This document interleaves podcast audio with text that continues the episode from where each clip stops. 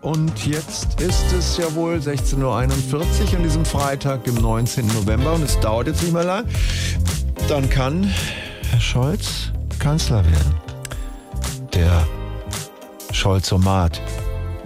Wie, wie kommt eigentlich dieser Name zustande, Scholzomat? Hm. Herr Scholz, ein hartnäckiges Gerücht besagt, Sie seien eine Maschine und würden Ihre Antworten einfach nur abspulen. Das ist keine Frage. Nein, die kommt aber jetzt. Warum sprechen Sie immer so? Also für mich ist das etwas, was mir das Leben erleichtert.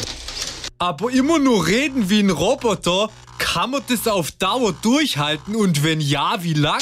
Das geht maximal 30 Sekunden. Nur 30 Sekunden. Ja, da muss man auch lange üben, bevor das überhaupt klappt.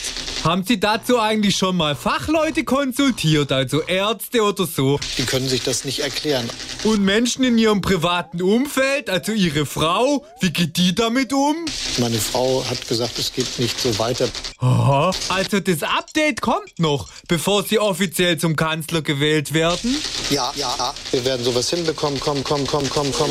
Das klingt ja wesentlich emotionaler. Und was, wenn eine Frage Sie zum Systemabsturz bringt, wie zum Beispiel, wie war denn das jetzt genau bei Wirecard? Bla, bla, bla. Oh, äh, ich hoffe jetzt mal, Sie haben irgendwo noch ein Backup mit dem alten Betriebssystem hinterlegt. Darauf können Sie einen lassen. SWR 3